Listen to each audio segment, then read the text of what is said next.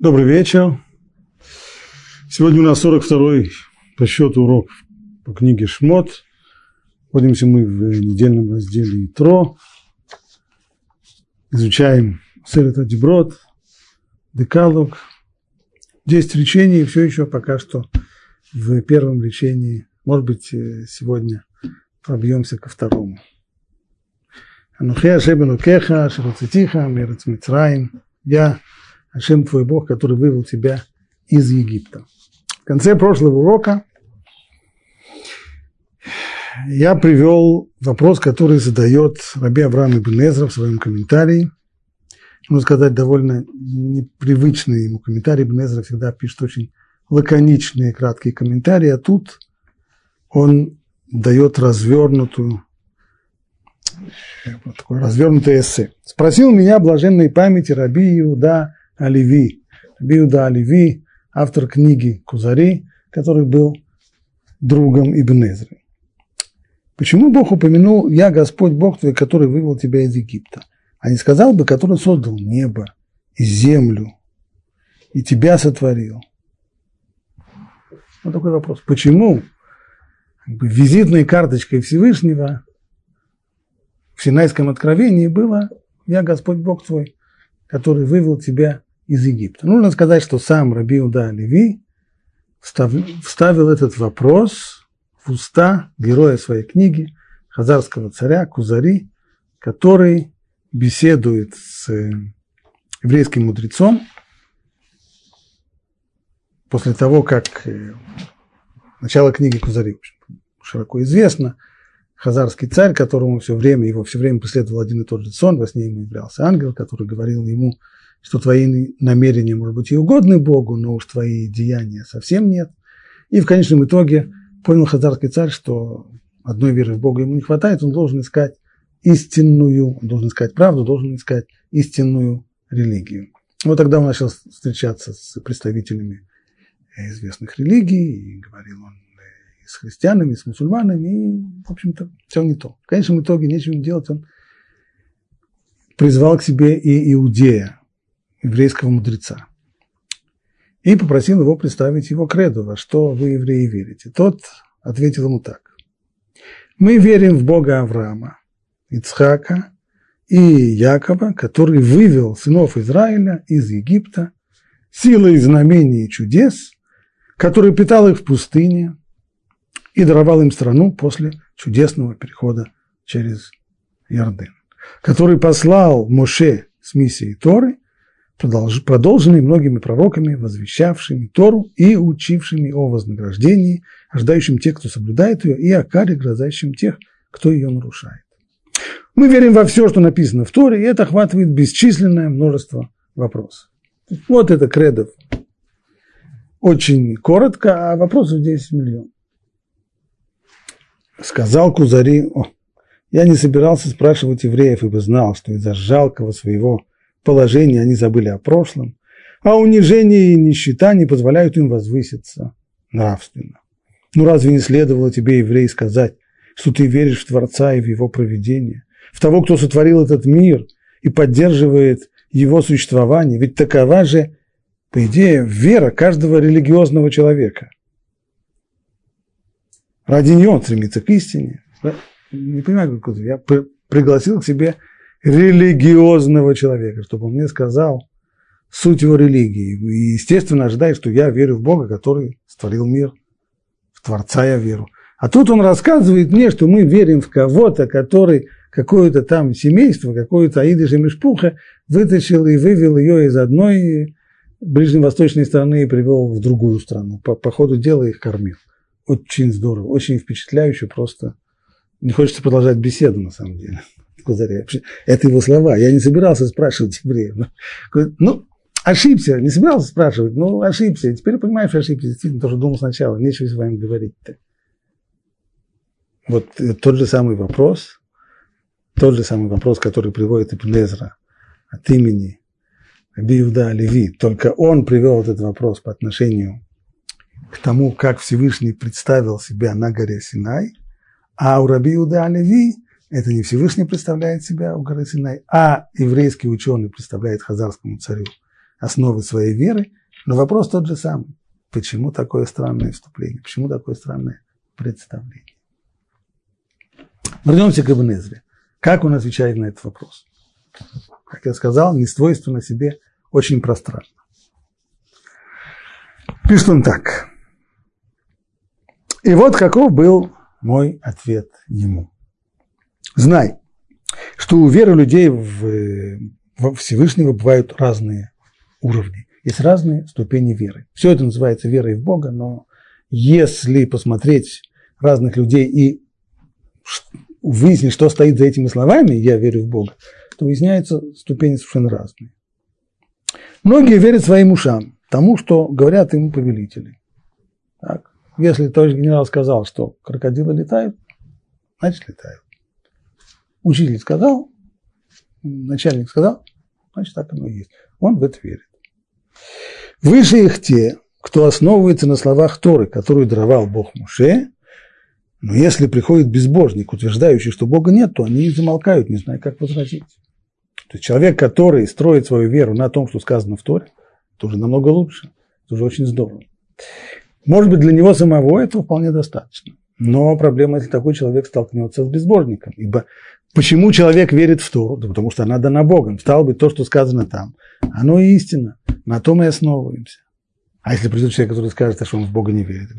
А эту книжку вообще там люди написали, э, памятник фольклора древнееврейских племен, времен воссоединения или разделения царства. На этом э, аргументы закончились. Вторая ступень. Третья ступень. А вот тот, кто постигает науки, позволяющие достичь, поднимаясь со ступени на ступень желаемых высот, узнает о деяниях Бога, изучая металлы, растения, животных, человеческое тело, все строение, анатомию, физиологию, орган за органом. Почему все устроено именно таким образом? Человек видит всюду и везде, в, в законах природы, которые раскрываются перед ним, он видит потрясающую колоссальную мудрость. А потом уже дерзнет изучать небесные сферы, поднимется уже к метафизике, перешагнув через порог э, физической природы и начнет изучать уже метафизику, научится узнавать, когда бывают солнечные лунные затмения. И астрологию он сюда же приносит. Все это он познает самым непреложным образом, не допускающим сомнений, изучая пути Божьи, исследователь познает Бога, как об этом сказал Муше, научи меня путям своим, и я познаю тебя. То есть на более высокой ступени, чем предыдущие оба, стоит исследователь, тот, который, тот, который, у которого вера его строится или, по крайней мере, подкрепляется его изысканиями, его исследованиями, и всюду и везде он видит доказательства и подтверждения бытия Божия. И вот Всевышний в своем первом учении упомянул, я Господь, Бог твой, и это может понять только тот, кто является выдающимся мудрецом. То есть для выдающегося мудреца, который занимается этим исследованием, для него слова «Я Господь Бог твой», они говорят ему все, ибо они уже опираются на все те исследования и на все то изучение, которое человек прошел. И достаточно для ученого мужа из любого народа лечения «Я Господь». Но Всевышний все-таки совершал чудеса при исходе из Египта. Вывел евреев оттуда, чтобы быть их Богом. И как сказал Муше, ну и я здесь выпускаю несколько строк, и в конце он пишет так. И сказал напоследок, об этом же он сказал, узнай же ныне внедри в свое сердце, что Господь – это Бог и нет никого иного. И вот он упомянул для сведущего, то есть для человека ученого, стоящего на высшем уровне, он упомянул для него только первые слова «Я Господь», и этого достаточно. И прибавил, который вывел тебя, чтобы понял это не только сведущий, но и тот, кто не обладает знанием. Иными словами, для людей, если бы все люди были на высоком уровне, исследователей, людей, изучающих науку, имеющих знания, достаточно для того, чтобы обосновать свою веру, имеющих знания по э, наукам, э, по естественным наукам, и знания астрологии, и понимание философии, для него достаточно «я Господь». Но поскольку есть люди, которые не на таком уровне, люди простые, для них надо было сказать, который вывел вас из Египта, поскольку в Египте Всевышний проявил себя через чудеса исхода, которые там были. При исходе из Египта, в дальнейшем в, в пустыне и так далее. Так отвечает, так ответил Ибн Эзра своему другу Рабиуда Оливи. Принял ли Рабиуда Оливи этот ответ, согласился ли с ним? Вот давайте посмотрим теперь, что он сам, как он сам отвечает на этот вопрос устами еврейского ученого, который отвечает удивленному и раздосаданному хазарскому царю, который ждал, что религиозный человек будет говорить о вере в Творца, а тут разговор идет о ком-то, кто кого-то откуда-то куда-то привел. Сказал Раби, ты говоришь о религии, основанной на разуме и логических рассуждениях. Во-первых, ты говоришь о религии. Мы, вообще-то, это не совсем религия, или даже совсем не религия. Но, по крайней мере, религия, про которую ты говоришь, она открыта, она основана на разуме и логических рассуждениях, а потому открыто сомнением. Спроси философов. Мне не веришь, так спроси философов. И ты увидишь, что они не могут прийти к единому мнению. Ни в мировоззрении, ни в вопросе о желательных действиях. Чего эта религия требует от человека? Что, ну хорошо, есть Бог, ну а дальше что, что из этого следует? И сколько людей, столько мнений. Все, что у них есть, это только мнения, часть из которых можно обосновать. А другие же вообще лишь только, то есть обосновать их нельзя, они только удовлетворяют разум, а третьи вообще и этого его не удовлетворяют, а уж тем более их нельзя доказать. То есть, если бы, поскольку речь идет о религии, которая основана на разуме, на логике человека, то здесь мы сталкиваемся с определенной проблемой. Если бы речь шла о том, что есть в материальном мире, так там при помощи разума человек может прийти к знанию объективному, которое не зависит от мнений людей, от их мировоззрений, от их склада характера, от их э, происхождения и так далее, возраста и тому подобное. Потому что там, в конечном итоге, если кто-то высказывает какое-то соображение, то, если соображение это претендует на научность, оно должно дать возможность прогнозировать какой, какой-то опыт, если то, что я говорю, верно, то должно получиться при таких-то условиях так-то и так-то. Получается, подтверждено, не получается, не подтверждено. Значит, научной истины не стало. Поэтому там есть объективные, объективные знания, не мнения, а знания. Факты там есть. Чего в вопросах, касающихся религии, не может быть. Потому что там мы не говорим о том, что есть в материальном мире, а о том, почему для чего, и о том, не о том, что есть, и о том, что должно быть. А там, кроме разума, э, кроме того, что называется common sense, то есть здравого смысла, там ничего нет. Соответственно, здравый смысл у разных людей работает по-разному. И поэтому у разных людей есть только на эту тему мнение. Доказать же невозможно. Невозможно привести доказательства о сотворении мира, неопровержимые доказательства о существовании Творца. Все это только можно приводить аргументы, которые более-менее э, логичны. Как пишет здесь Кузари, у них есть только мнение, часть из которых можно обосновать, то есть можно привести логичные аргументы. Другие же нет уже таких, но они удовлетворяют разум. То есть, когда человек это слышит, ему это кажется, да, логично. А третьи даже это чувствуют когда это слышишь, что просто это чушь. А уж тем более ничего нельзя доказать. Так мы совсем про другое говорим. У нас религия, или если можно так сказать, религия, у нас все основывается на другом. У нас все основывается на конкретных исторических событиях, которые были и о которых мы сохранили непрерывную традицию.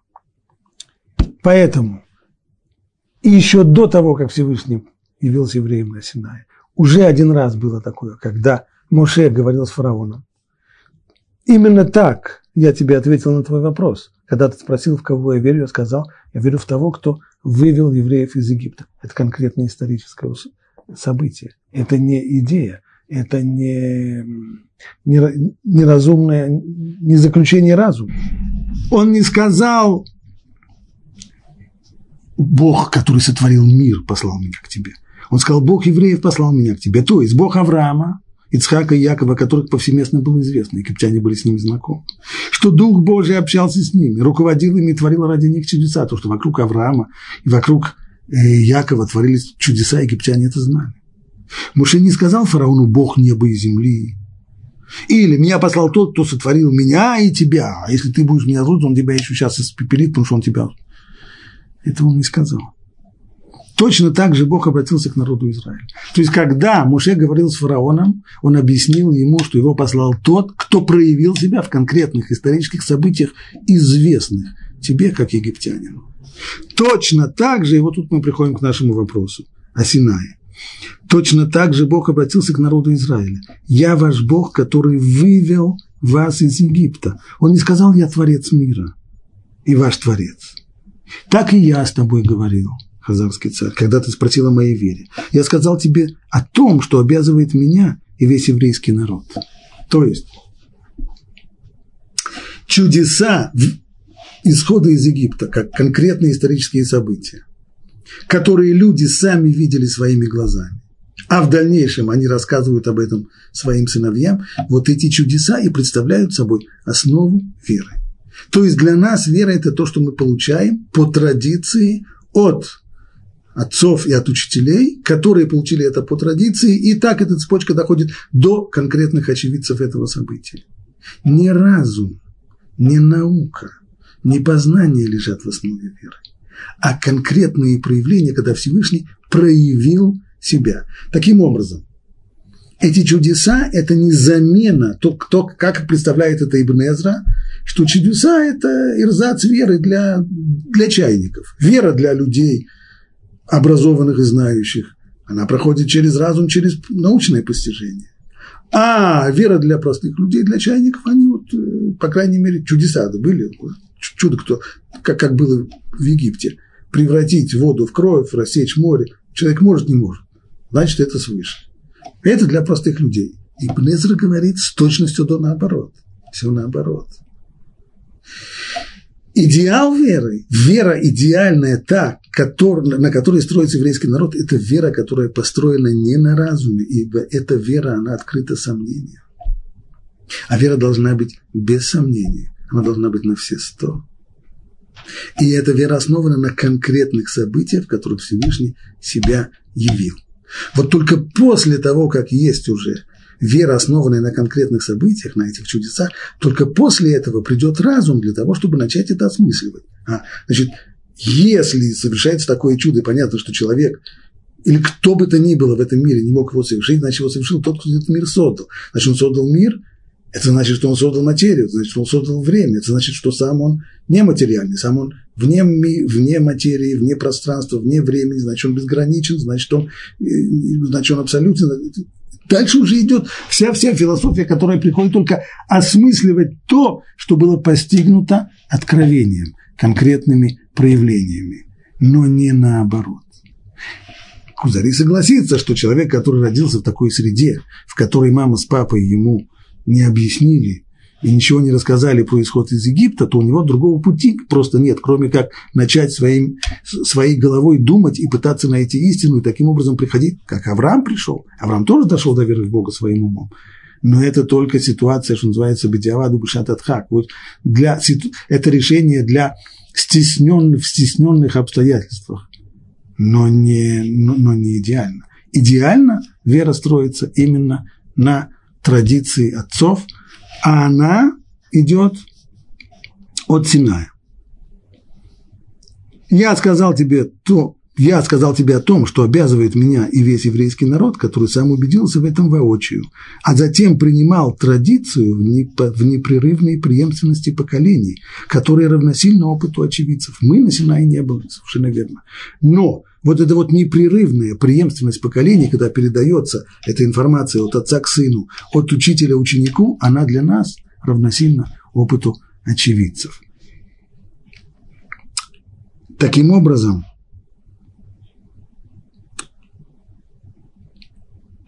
взгляды на веру у Ибн и его друга э, Рабиуда Оливи, они прямо противоположны. Нужно только добавить еще одну вещь. Что не только что нельзя сказать, что вера еврейского народа – это вера в Создателя мира. Потому что творец, творение мира, создание мира, мы можем прийти к пониманию того, что самое лучшее объяснение существующего мира – это то, что кто-то его создал для определенной цели. Но свидетельства о создании мира у нас нет, никто не присутствовал при этом. А вот свидетельства о исторических событиях исхода из Египта, они у нас есть. На них строится наша вера, а не на сотворение мира. Поэтому и Тора нигде не называет, не называет э, Всевышнего Творцом. Нету этого нигде. Это люди потом уже дали ему этот эпитет, что он, э, назвав его Творцом. А Тора нигде об этом не говорит. Прибавим только еще одну вещь, которую говорит здесь Кузари, что такая вера, она обязывает. То есть сам факт того, что исхода из Египта, он обязывает нас по отношению к Творцу. У нас возникают обязанности. А вера в Творца мира, она еще ни к чему не обязывает. Ну хорошо, Бог створил мир. Ну и что? Ну что, может быть, значит, ему надо молиться. Почему ему надо молиться? А что он не знает лучше меня то, что мне нужно? На самом деле из того, что Бог сотворил мир, ничего еще не следует. Ничто человека, сам тот факт, человек, который решил, что мир сотворен, и потому он уверовал в Творца мира, это его еще ни к чему не обязывает. Он может строить себе определенные какие-то э, образы жизни и так далее, но это плод его уже фантазии. Но нельзя сказать, что факт веры в сотворение мира к чему-то обязывает. А исход из Египта обязывает еще как.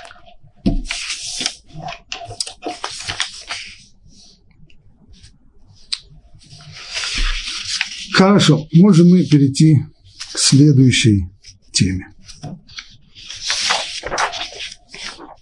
Мы закончили первый стих из десятисловия и с Божьей помощью переходим к следующему.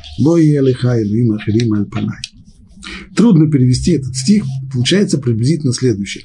Пусть у тебя не будет других богов, кроме меня. Стоп. Что значит не будет у тебя других богов. Значит, а, а есть другие боги. Вот это наш Бог, а это не наш Бог, это другой. Неправильный Бог. Это же нонсенс. Как же, как же понять это? Говорит Раши, Люим Ахирим, других богов, понимать это нужно так. Они, конечно, не боги, но другие сделали их богами над собой. То есть слово «другие» это не значит, есть наш Бог, а есть еще и другие – боги не хорошие и плохие, неправильные боги, имеется в виду другое. Имеется в виду, что есть другие, то есть люди, которые превратили какие-то идеи или какие-то вещи, какие-то предметы, превратили их в божество для себя. И немыслимо истолковать это как другие боги, кроме меня. Да потому что называть идолов богами, упоминая их рядом с Всевышним, это просто кощунство. Ни в коем случае. Это одно объяснение слово Илюим Ахирим. Есть другое объяснение в Раши, второе, которое он приводит, что слово Ахирим означает не другие, а чужие.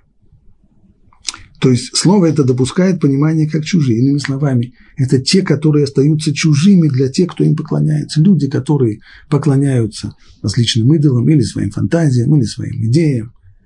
Они же обращаются к ним с просьбами, они же к ним обращают молитвы, они же им приносят жертвы и ждут, что это божество их спасет, что оно им, оно, поскольку по определенным причинам ответить-то им не может, как чужое оно молятся им, а те не отвечают. Словно человек, незнакомый, с обратившимся к нему, точно так же, как поди к чужому человеку и попроси у него что-то, он только плечами пожмет и ничего тебе не даст так и это божество, созданное руками или разумом человека, оно ему чужое. Это, как говорили наши мудрецы, авода зара. Это чужое служение. Не только потому, что чужие люди, не евреи, служат этому. Оно чужое прежде всего потому, что для того, кто сам служит, остается в мире чуждость, остается тот, которому служит, остается ему чужим.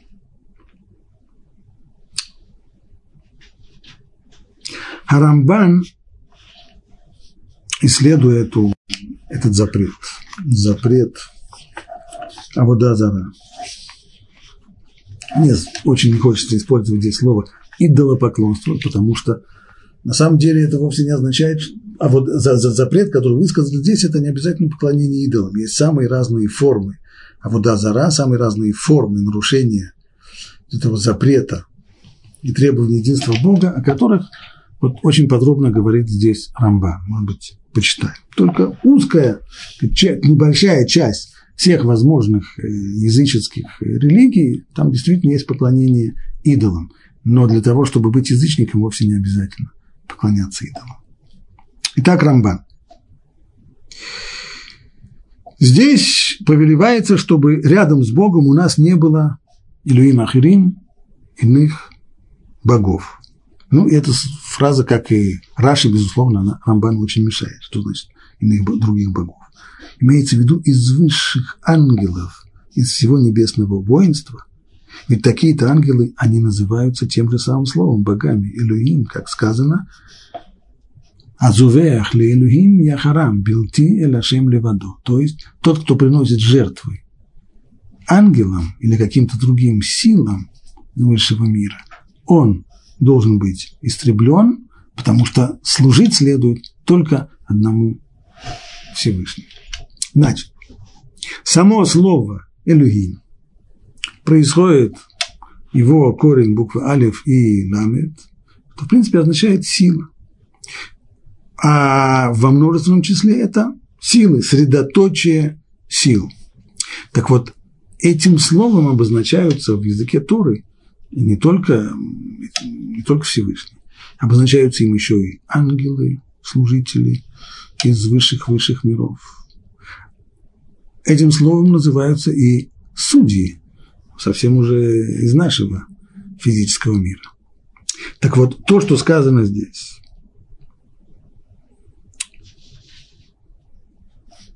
Что имеется в виду, говорит Рамбан здесь, поклонение ангелам высшего небесного воинства, эти ангелы тоже называются этим словом, Элюим, как сказано, и привел стих, который мы уже процитировали, тот, кто приносит жертвы ангелам, должен быть истреблен, помимо, ибо служить следует только Всевышнему. И вот этот вот запрет полагаться на одно из этих высших существ, то есть служить ему принимать его в качестве высшей силы, говоря ему «ты мой Бог». И вот здесь я хочу упомянуть о том, что в Торе говорится о разных видах идолопоклонств. Как минимум три их насчитывает Рамбан. Идолопоклонство снова имеется в виду, не хотел я упоминать это, это, это название Аводазара. Язычество, Аводазара. В древности люди начали поклоняться. И здесь он приводит то, что говорят наши мудрецы, это приводится и в законах о в язычестве у Авудазара Рамбама, что процесс был такой. Поначалу, каким образом вообще возникают какие-то религии, каким образом человечество, которое происходит от Адама, который, тот, кто общался непосредственно со Всевышним, каким образом вдруг человечество теряет веру в Всевышнего и начинается поклонение кому-то другому.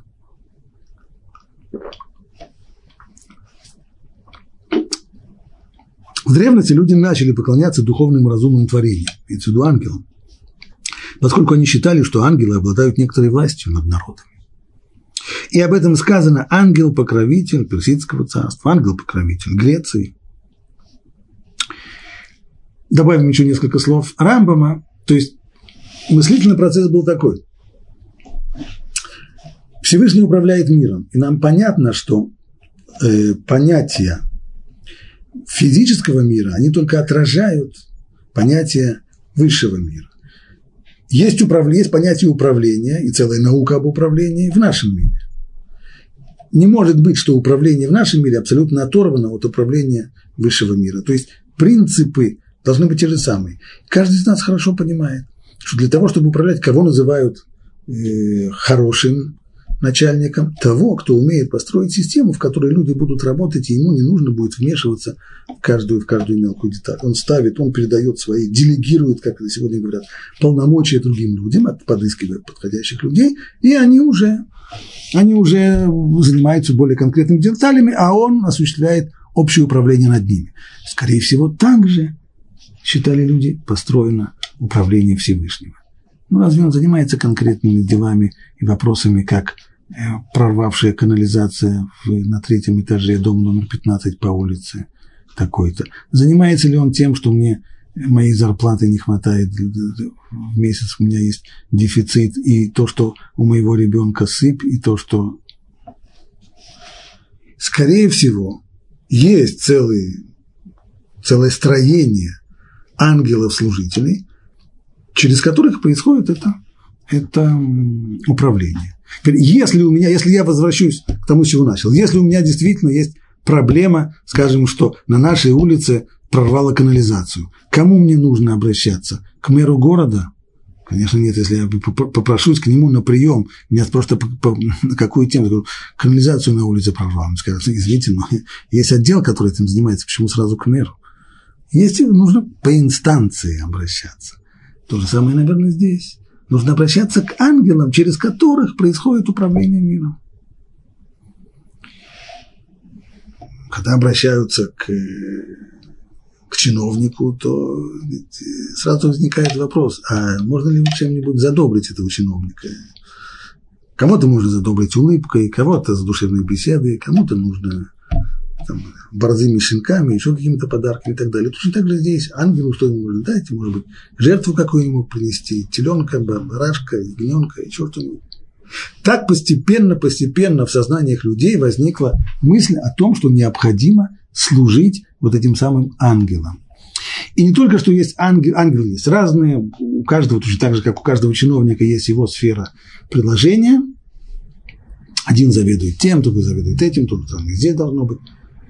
Но кроме этого было понятно, что еще в управлении судьбами народов есть понятие сар хаума, то есть такой ангел-покровитель какого-то народа, который прежде всего он отражает его национальный характер, и через него воздействие Всевышнего приходит к этому народу. Это то, что имеет здесь в виду Рамбан, ангелы-покровители Персидского царства, греческого царства, как они упомянуты в книге Даниэля. Люди думали, что такой вот ангел-покровитель способен творить добро и зло. И каждый народ служил своему ангелу-покровителю так возникли ангелы-покровители у каждого народа. То есть здесь была ошибочная мысль о том, что эти ангелы-покровители, у них есть собственная власть, хоть ограниченная, но собственная власть над их народами, она существует, и от них зависит, кому дать благо, кому не дать благо. Люди не понимали, что на самом деле все эти ангелы – это только проводящие системы, через которых Всевышний производит, производит управление миром до самых-самых-самых мелких и мельчайших деталей. Вот в этом была ошибка. Но все же эти служители иных богов признавали, что высшая сила и верховная власть принадлежит Всевышнему. То есть человек, который идет на поклон чиновнику в в отделе, занимающемся канализацией, он же не отрицает, что есть наверху мэр города. Конечно, есть, только он сидит далеко, высоко, а у меня на улице море разливанное. Поэтому я иду с подарком к этому начальнику. Но я знаю, что есть высший начальник. И согласно утверждению наших наставников, действительно, эти идолопоклонцы, эти идолопоклонники называли называли Творца владыкой воды. Ну, почему мне не нравится слово идолопоклонник? Здесь же не речь идет об поклонении идолам. Да никаких идолов здесь нет. Поклонение ангелам, ангелам-покровителям. Именно по поводу этого вот вида Абудазара в Торе сказано, что тот, кто азувеях люилими ахарам, бельтили ашем левадо, то есть тот, кто, тот, кто приносит жертвы ангелам-покровителям, а не Богу, он будет, он должен быть истреблен. Смертная казнь за это полагается. Это первый вид идолопоклонства – служение ангелам высшим силам. Второй вид идолопоклонства – это служение уже видимому небесному воинству. Спустилось это еще на ступеньку. Если раньше служат духовным силам, проводникам, ангелам, теперь уже речь идет о служении небесному воинству. Люди стали поклоняться Солнцу или, или Луне, или одному из созвездий. Каждый из народов знал, какое влияние оказывает то или иное созвездие. Одна из самых первых наук, которая развилась в древнем мире – астрономия, астрология. Влияние звезд. И каждому над человеком есть у человека своя звезда, есть у города своя звезда, есть у народа его звезда, и она-то вот влияет. И они полагали, что своим служением они увеличат силу благоприятной для них звезды и извлекут из этого выгоду.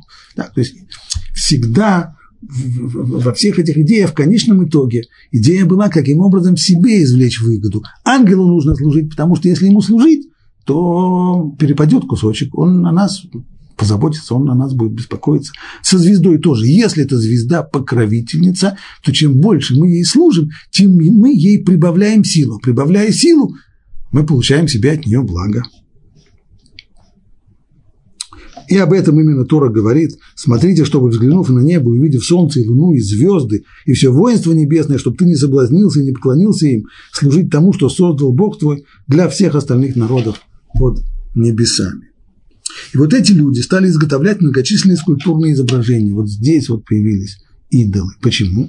Потому что звезда-то она высоко и далеко, а человеку хочется, есть у него желание иметь какое-нибудь материальное воплощение, что-нибудь, что, по крайней мере, символизирует ту далекую высокую силу, которой он хочет поклоняться – и Луна или, или Сириус или еще какая-нибудь звезда, они далеко. А вот если сделать здесь что-нибудь, что будет какую-нибудь скульптуру или еще что-нибудь, пусть даже что-нибудь абстрактное даже, что будет символизировать то божество или ту звезду, с которой мы имеем дело. Вот это появилось уже на этой второй стадии. Жрецы делали истукана в форме созвездий, имевших над ними власть, и распространяли эти изваяния среди народа. Ну, Парноза здесь тоже появилась, если уже есть возможность делать, делать э, изображения. Всегда найдутся люди, которые на этом заработают, так как в соответствии с их пониманием такие изображения добавляли силу и способствовали успеху. Мне представляется, что подобное служение началось в поколении э, рассеяния. И вот у всех этих групп – первые пока что две группы, были свои лжепророки, которые предсказывали им будущее и с помощью магии и волхвования угадывали некоторые предстоящие события. Понятно, люди же не дураки, если они думают, что если мы будем служить Луне, то у нас будет большая удача в области бизнеса, и видят, что бизнес у них совсем-совсем не идет. В какой-то момент перестанут, решат, наверное, Луна – это не совсем верное вложение, надо бы поискать себе какого-нибудь другого покровителя. Но всегда были люди, оккультных наук э, мастера, которые при помощи магии черные белые, чародейства, волшебства, еще чего-нибудь, время от времени им удавалось добиться успеха и дать людям ощущение, что действительно есть покровительство, и им сопутствует успех. Ведь у каждого из созвездий тоже был свой ангел-покровитель, пребывающий в небесных высях и, подобно ангелам, знающий будущее. Так, то есть, на самом деле, получилось так. Есть, у человека есть изображение, не изображение уже он служит, конечно, нет. Он служит, изображение, оно только символизирует. Что символизирует? Какое-то созвездие. А созвездие что? А, над созвездием есть еще ангел-покровитель этого созвездия. Цепочка, где-то там, там, там наверху есть, э, ну, уже не, нерелевантны, к нему уже не обращаются. Вот к этому виду идолопоклонства относятся и те, которые поклонялись выдающимся людям. Это следующая форма, которая очень ярко наблюдается прежде всего в Египте, в которой фараон – божество. Когда жители Вопрос, как, как может человек поклоняться такому же, как он человеку, у которого э, голова, два, две руки, две ноги, и почему думают, что он божество? А люди не такие глупые, на самом деле. Имеется в виду вот что, что когда жители какой-либо страны видели, что один из них обладает огромной властью, человек, который совершает просто, называется, метеорное восхождение, взлетает к самым высоким этажам власти. Совершенно ненормальный успех. Он людей обвораживал и тогда люди говорили так, у этого человека есть же звезда-покровитель, у каждого человека есть звезда, гори, гори, моя звезда. А если этот человек совершает такой фантастический взлет, значит, звезда, которая ему покровительствует, она сейчас в фаворе. Значит, если мы будем поклоняться, служить этому человеку и почитать его, то мы тем самым как бы берем трэмп, мы, хватаясь за фалды его сюртука, мы вместе с ним взлетаем. Он на взлете. Почему? Потому что его звезда на взлете. А если мы вместе с ним, то и мы будем на взлете. И нам перепадет кусочек. Вот почему люди, например, поклонялись, кланялись Аману. Кто такой был Аман? В прошлом парикмахер, Бродобрей. Из грязи в князи. Но какой взлет невероятный! За очень короткое время превратился из парикмахера в богатейшего человека, в царедворца номер один. Это людей обвражило. Явно, что так божество, которому он служит, которое ему покровительствует, оно в фаворе. Вот люди ему и кланяются. И поэтому наши мудрецы усмотрели, что в поклонении здесь есть элементы этого поклонства. Ибо люди, кланяясь Аману, не, не бывшему парикмахеру они кланяются, они кланяются божеству, которое покровительствует Аману. Вот почему Мордыхай не хотел ни в коем случае ему кланяться. Если бы был вопрос просто э, подчинения властям, э, мы э, законопослушные и властелюбивые.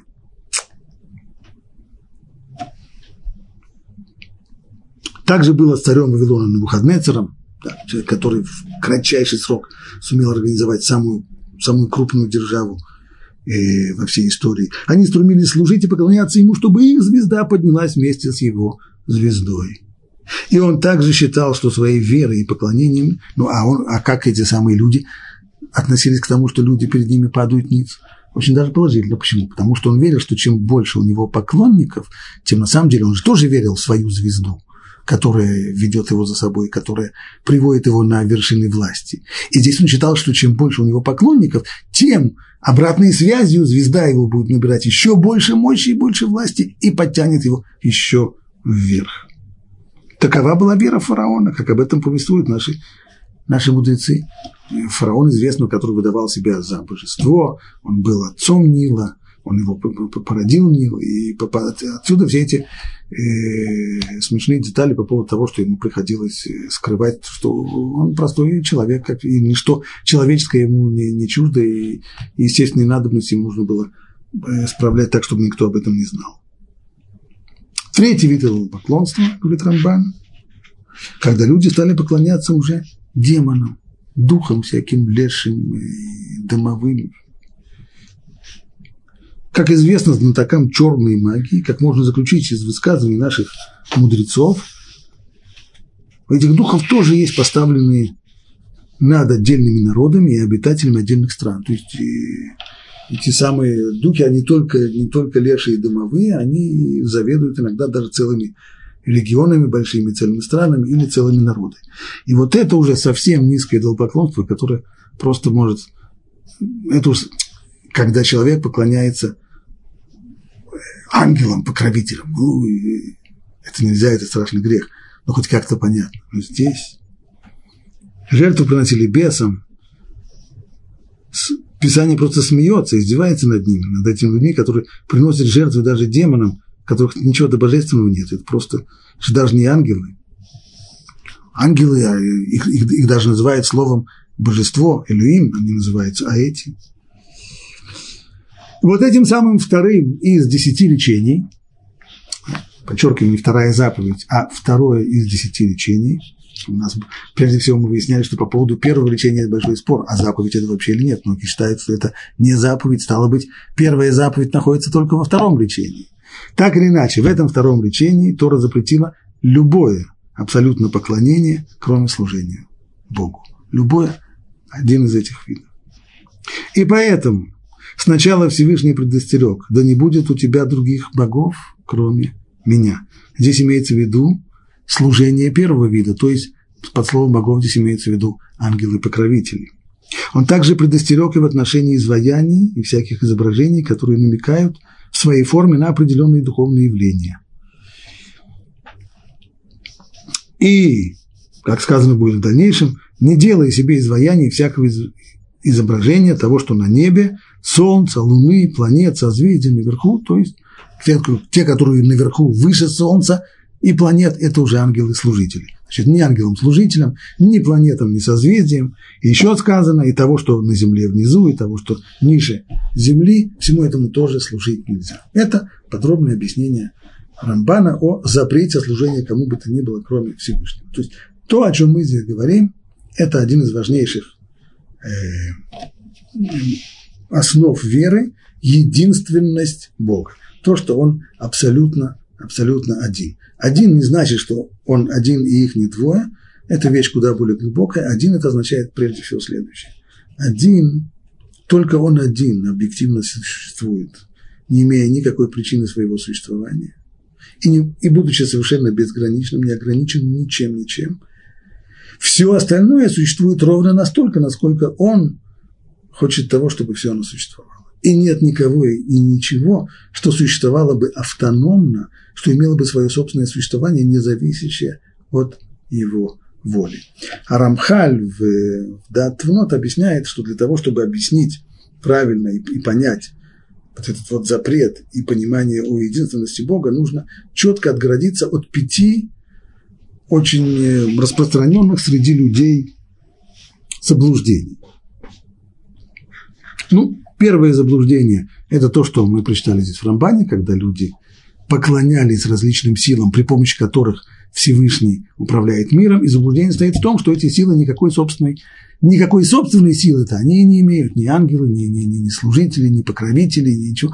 Только то, что Всевышний через них, а не только э, определенные колена, а не только определенные э, колесики в машине управления, но не больше того, никакой собственной силы у них нет.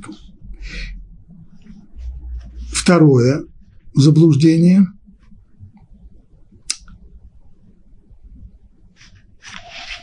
когда люди считали, что, ну, прежде всего, самая, самая яркая форма, форма – это дуализм. У всего есть свой антипод – в мире происходит, есть добро, есть зло. Значит, есть два начала. Есть доброе начало, это Бог, а есть злое начало, сатана или еще как-то его. Есть некто, кто существует противоположно, борется с Богом, ну и мы своим служением должны давать силу э, доброму Богу, а не давать, не дай Бог, силу нехорошему, злому, плохому стане, антибогу или еще кому-нибудь. Это, это тоже в самой яркой форме это в персидском дуализме, но даже такое, такая современная религия, как христианство, и оно не очистилось от этого понятия. И там есть понятие сатаны, который вот там все не так делает, и Бог с ним борется. Э, это тоже абсолютно неправильное воззрение, заблуждение, от которого нужно отказаться. Нет ничего и никого, кто противостоит Богу, кто может его в чем-то ограничить, кто может с ним бороться. Власть Всевышнего беспредельна и безгранична. Он один властвует всем. Еще одно заблуждение, когда люди воспринимают это довольно широкое заблуждение среди людей, которые считают себя вполне верующими в Бога. Надо понимать, Бог создал мир, это все, да, но в конкретной жизни они понимают, что в мире существуют непреложные законы, которым управляется. Либо это законы э, мироздания, или совершенно другой вариант – судьба есть. Есть судьба, рок – это вещь непреложная. Это тоже заблуждение, потому что ничего, никаких объективно существующих законов нет. Законы существуют ровно настолько, насколько Всевышний им дает возможность, то есть управляет этот мир в соответствии, управляет этим миром в соответствии с законами. Почему? Потому что они объективны? Нет. Потому что он хочет управлять миром по этим законам. А если на какой-то момент не захочет, будет управлять вопреки этим законам. И такое было. Все чудеса исхода из Египта. Так они это и продемонстрировали. То, что Всевышний, когда хочет совершить какое-то событие, он не открывает учебник физики, посмотреть, по какому сейчас закону э, термодинамики нужно устроить то или иное событие.